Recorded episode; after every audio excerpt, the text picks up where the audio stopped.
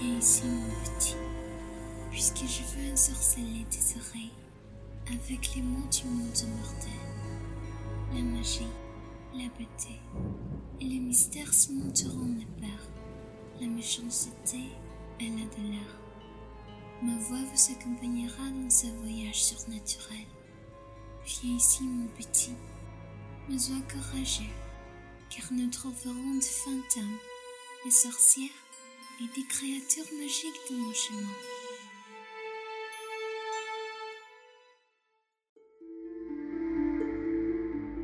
Le monde et ses légendes, et les fantômes convergent avec ma sienne. La voix fantomatique. Chapitre 1 Le Brésil et ses fantômes.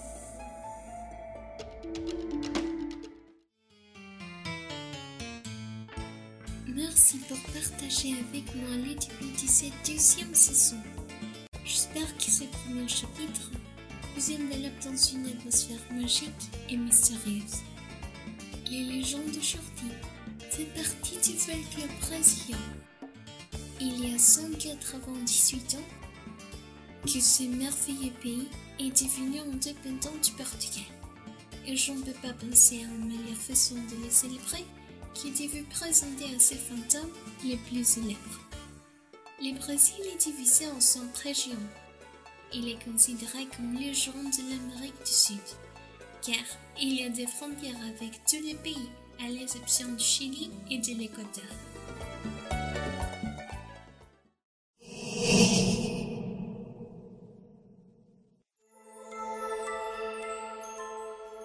Une jeune fille appelée Naya est tombée follement amoureuse de la lune. Cette tribu, celui qui la lunaire, je choisissait un jeune fille vierge pour le transformer en étoile.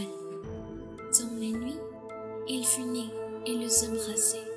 Quand son visage s'illumina, il les portait derrière la montagne où la lune se cachait. Et là, il les envoya vers le ciel, transformés en étoiles brillantes. Naya contemplait le ciel chaque nuit, en attendant la naissance. Chaque fois que la lune touchait l'horizon, il courait pour essayer de l'étendre. Jusqu'à ce qu'il nuit, alors qu'il courait, Naya vit la lune réfléchie dans les yeux de carabée, et en hésitation, il se submergeait dans la rivière. Quand il a réalisé que tout n'était qu'une illusion, il a essayé de sortir, mais la rivière l'a recouvert, et en quelques minutes, il mourut noyé. Jésus, déplacé par son sacrifice, décida de faire d'elle une étoile très différente de toutes les autres. Elle serait l'étoile des cieux, la grande fleur de l'Amazonie, appelée Victoria Regia, le plus grand nénuphar, qui ne pétales blancs que l'éclair de lune.